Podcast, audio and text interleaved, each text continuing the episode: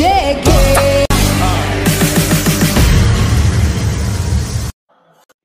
Que alegria estar com vocês na Rádio E-Book. Fascinante.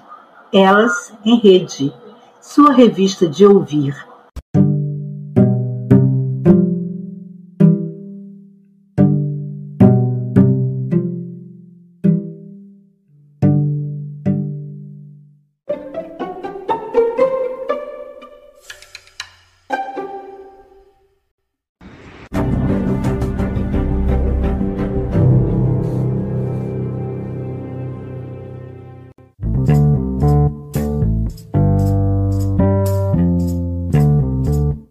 Mais arte, por favor. Crônicas, poemas, performances, música. Mais arte, por favor. Cheguei, cheguei, vamos fazer a diferença. Cheguei, cheguei, bora fazer a diferença.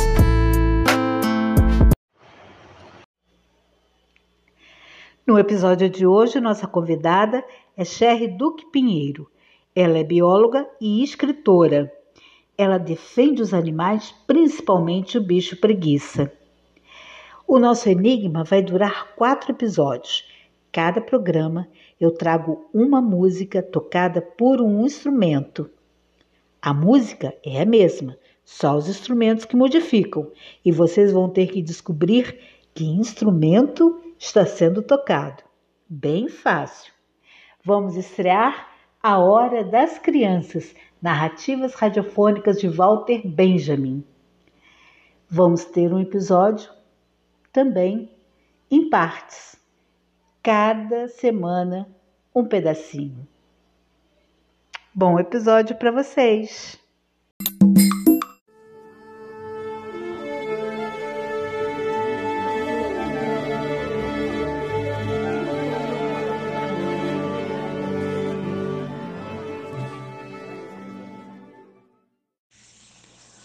Olá, amigos! Na nossa coluna Momento Animal, vamos falar sobre um animal invisível. Isso mesmo, um animal invisível. Você já ouviu falar da preguiça de coleira? Certamente já viu a foto desse bichinho muito fofo e bem diferente, que chama a atenção das pessoas pelo seu ritmo bem mais lento, quando comparado aos demais mamíferos. Mas vamos lá, você já ouviu falar mesmo desse bicho? Já viu de pertinho? Saberia discriminar uma espécie da outra? Saberia dizer onde elas podem ser encontradas, o que comem? Perguntas simples para um amante da natureza. A realidade, meus amigos, é que esses simpáticos animais são também invisíveis, não apenas pela sua camuflagem que os ajuda a escapar dos predadores, já que em termos de fuga seria bem complicado correr. A invisibilidade das preguiças é produto de um país cujo povo desconhece e não valoriza sua biodiversidade. Conversando com algumas crianças e até mesmo com adultos, você pode constatar que na lista dos cinco animais mais lembrados virão certamente os mamíferos da fauna africana. Se pedir para eles citarem um animal em risco de extinção, provavelmente o panda será mencionado. Enquanto isso, a nossa preguiça de coleira segue ameaçada bem aqui, debaixo das nossas barbas. A preguiça de coleira é como a Mata Atlântica, uma espécie ameaçada em um bioma ameaçado. Assim como o Cerrado, a Mata Atlântica é considerada hoje um hotspot, que é uma área de extremamente, extremamente importante de relevância diante do contexto ambiental mundial. Porque de toda a sua cobertura original, a época do descobrimento, por exemplo, restam apenas 7% que estão dispersos em fragmentos e ilhados em unidades de conservação. A preguiça de coleira é uma das joias da Mata Atlântica. É uma espécie endêmica com distribuição limitada, mesmo nas áreas onde ela ocorre dentro do bioma. Suas principais ameaças hoje são o desmatamento, o aumento da malha viária que corta a área de vida e expõe os animais ao risco de atropelamento. Além disso, há também a pressão imobiliária associada a intenso processo de urbanização, que também traz problemas secundários, como a caça e o tráfico de animais silvestres. A invisibilidade da preguiça de coleira seguirá também como uma ameaça sorrateira e possivelmente não descrita pela ciência, pois que de cultura científica carece muito nosso povo também. A ciência necessita dialogar com a sociedade, romper seus muros, na mesma proporção em que a mídia brasileira também precisa, como meio de comunicação de massa, reapresentar sucessivas e tantas quantas forem possíveis a fauna brasileira ao seu povo. É necessário reacender a chama do pertencimento. Como diria um velho xamã amigo meu, se você conversar com a natureza, ela falará com você. E assim vocês terão uma oportunidade de se conhecerem. Mas se vocês não conversarem, não irão se conhecer. E aquilo que não se conhece se teme, e aquilo que se teme se destrói. Eu vou ficando por aqui. Meu nome é Sherry Duque Pinheiro e nós nos vemos no próximo Coluna Momento Animal. A música Jerusalema viralizou na internet, mas ela foi lançada em 2018 pelo produtor sul-africano Master QG. Em 2020, um grupo chamado Fenômenos do Samba fez uma coreografia com pratos de comida na mão, dançando justamente Jerusalema. Então esse vídeo viralizou na internet, rodou o mundo. Várias pessoas fizeram coreografia, instituições, entidades, entre padres, freiras, é, diferentes, crianças, pessoas de mais idade, turistas. Mas não foi só coreografia, não. Muitos músicos também fizeram novas versões para Jerusalema, a partir dos instrumentos que tocam. Então, nós trouxemos quatro fragmentos com solos de diferentes instrumentos de Jerusalema. E você vai ter que dizer quais são esses quatro instrumentos que nós trouxemos aqui como exemplo para o enigma. Fácil, não é?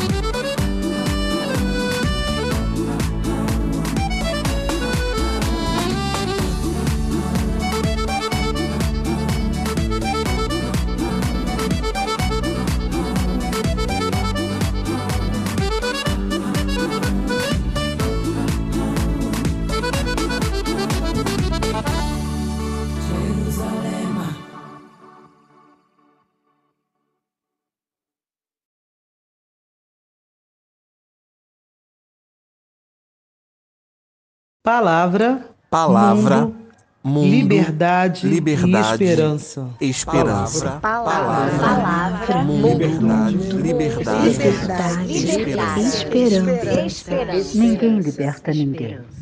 Ninguém se liberta sozinho. Os homens se libertam em comunhão. Pedagogia do Oprimido, 1968. Oi, aqui quem fala é o Heitor, neto da Fernanda, e a música, e a música que eu indico hoje é Rap do Luffy, dos 7 minutos. E eu indico essa música porque é o, o- é o rap sobre o protagonista de um anime que eu gosto muito, que se chama One Piece.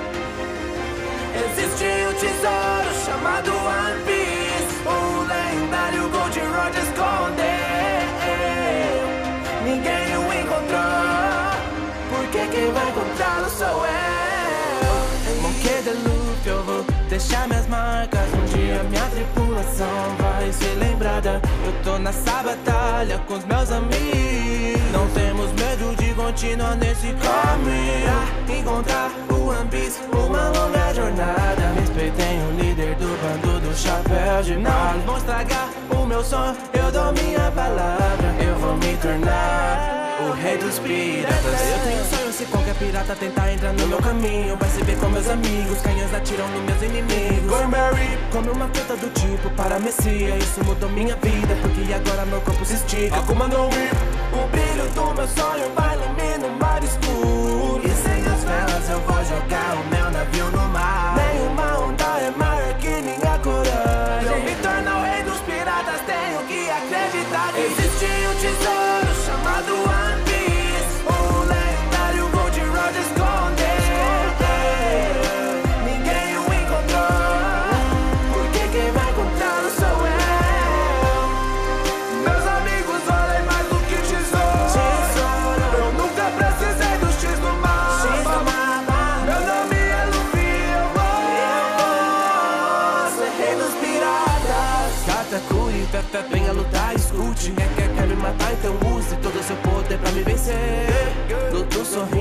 eu sei que isso é um desafio. Com o poder do meu hack eu consigo prever que eu vou derrotar você. Soco pelos ares, já quase morremos, já nos levantamos Estou mexicando, me modificando, mas fortificando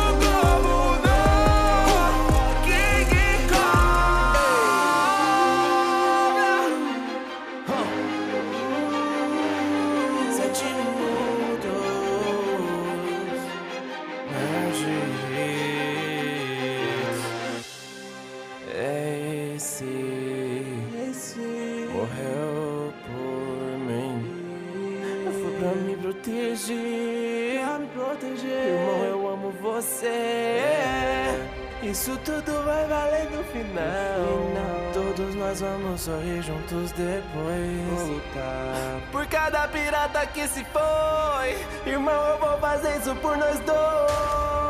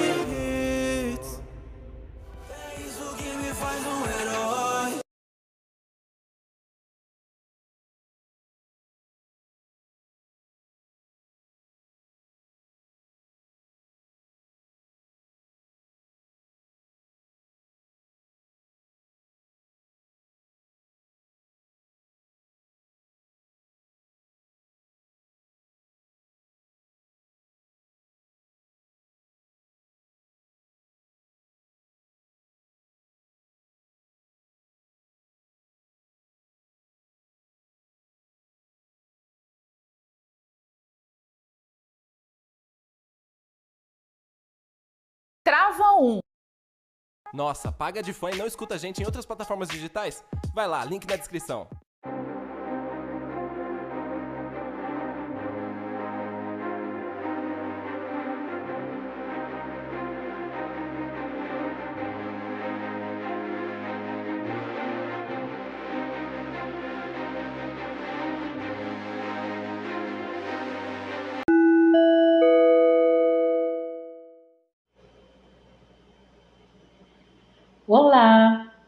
Quero convidar vocês a uma grande aventura. Vocês já ouviram falar em Walter Benjamin? Bom, talvez alguns pais podem ter ouvido falar. É, geralmente, quando os pais são professores, porque às vezes estudam alguma ou outra coisa sobre Walter Benjamin, principalmente quando a gente fala de narrativas, de histórias. Mas o Walter não é conhecido de todo mundo, não, mas ele foi um grande filósofo. Mas nós não vamos falar sobre o Walter, nós vamos falar sobre as histórias que o Walter contava sobre outras pessoas que ele achava muito importante. O Walter Benjamin, ele tinha um programa no rádio em 1933. Olha, quanto tempo, né? Puxa, nem os pais de vocês eram nascidos. Eu também não era nascida. Mas acontece que o Walter Benjamin contava histórias de muito antes, às vezes de 1800, de 1700 e por aí vai. Foi esse olhar singular para a infância que mobilizou Walter Benjamin a escrever e apresentar o programa de rádio para crianças entre os anos de 1927 e 1932. Então, vamos lá ouvir a primeira história. Essa história eu vou contar em duas partes. Vamos começar neste episódio. Chama Doutor Fausto. Quando era jovem, aprendi história lendo o Neubauer, que ainda deve existir em muitas escolas. Talvez hoje um pouco diferente do que era antes. Na época, o que mais me chamava atenção era que as páginas eram divididas em caracteres grandes e pequenos. As páginas com caracteres grandes falavam de príncipes, guerras, tratados de paz, alianças, datas, coisas que tínhamos que decorar. E eu não achava muita graça. Em caracteres pequenos vinham as páginas com assim chamada História das Civilizações, contando sobre os costumes e tradições das pessoas em tempos antigos, suas crenças, sua arte, ciência, suas construções. Aquilo não era preciso decorar, bastava ler, o que era muito mais divertido. Por mim, as páginas impressas em caracteres pequenos poderiam ter sido em número muito maior. Não se ouvia falar muito sobre essas coisas durante a aula. O professor de alemão dizia: Isto vocês não vão ver na aula de história. E o professor de história dizia: Isto vocês não vão ver na aula de alemão, que no caso aqui no Brasil seria de português, não é? No final, acabávamos quase sempre sem ouvir nada. Do Fausto, por exemplo, nos diziam que o grande drama de Goethe tinha sua origem numa tradição que remontava a mais de 200 anos do mestre e mago John Faust. E seu pacto com o diabo nos dizia que sua vida estava descrita em 10 ou 20 livros, mas que tudo se resumia a dois, dos quais o primeiro havia sido publicado em 1587 e o segundo em 1599. Não disse que ele contava histórias muito mais antigas? Para mergulharmos no tema, quero contar a vocês uma das histórias de magia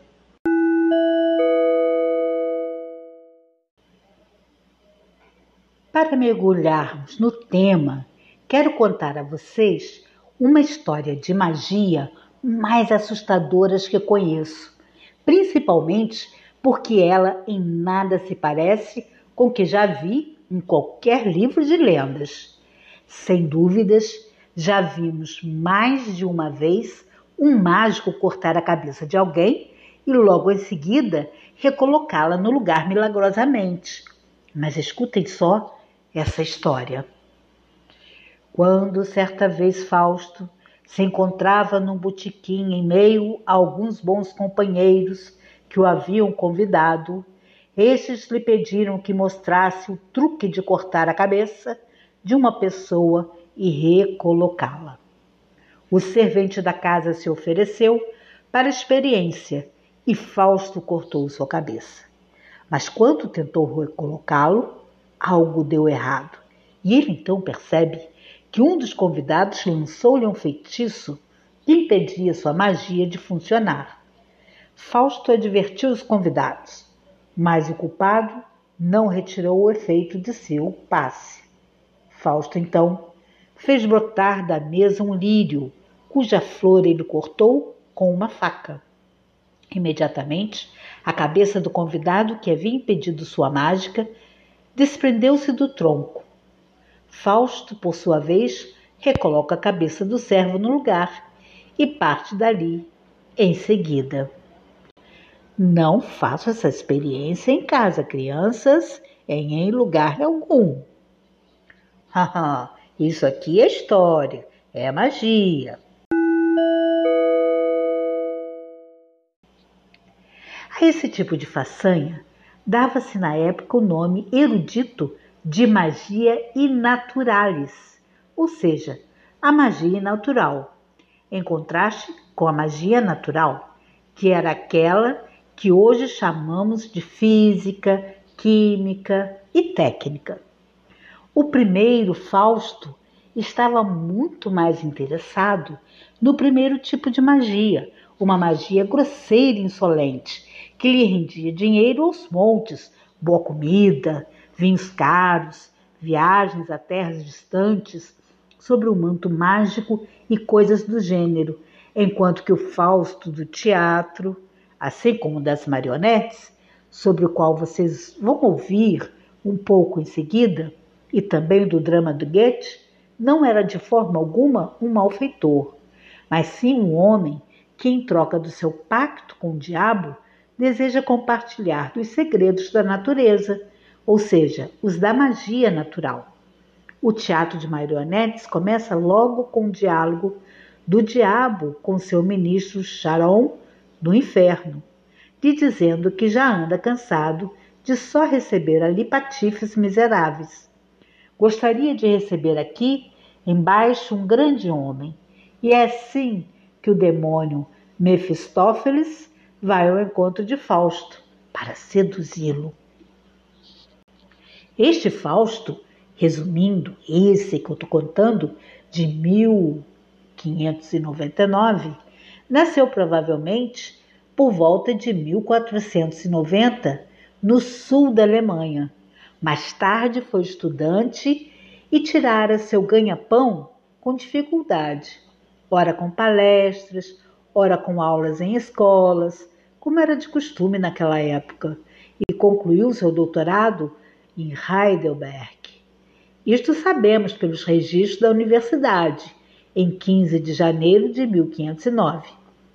Depois disso, ele retoma sua velha vida de aventuras. Chega em 1513 a Erfurt, onde se intitula Fausto, o semideus de Heidelberg. Então, Pode ser que tenha seguido para fim, provavelmente até Paris, onde esteve a serviço de Francisco I. Esteve também em Wittenberg. Nos discursos de Lutero, há um trecho em que se fala de Fausto. Mas perseguido por sua magia, ele teve de fugir de Wittenberg e, finalmente, como sabemos pela crônica de Zimmerchen, veio a falecer por volta de 1539, numa aldeia do condado de Württemberg. A partir desta crônica do conde Christoph von Zimmermann, o próprio, na qual lemos a única notícia sobre morte de Fausto, também encontramos algo muito mais interessante, pois ali está escrito que Fausto deixou uma biblioteca. Ela deve ter sido entregue ao conde von Stauffen, em cujas terras Fausto veio falecer.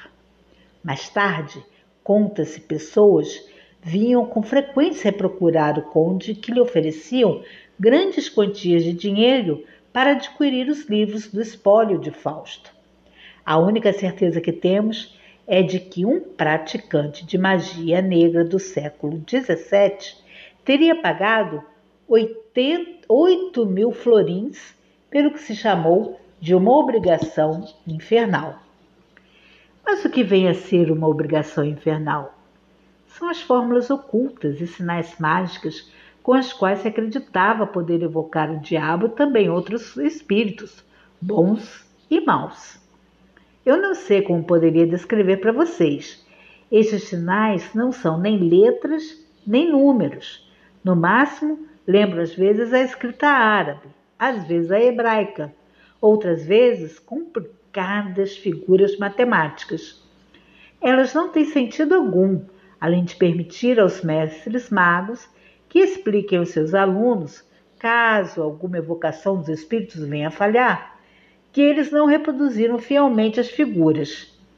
Isto bem deve ter acontecido com frequência, pois as figuras chegam a ser tão complicadas que só é possível copiá-las colocando um papel transparente por cima.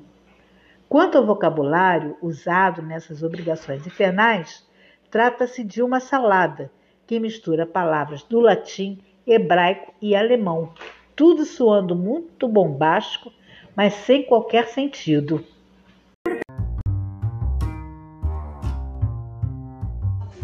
Por hoje é só, pessoal. Até o próximo episódio.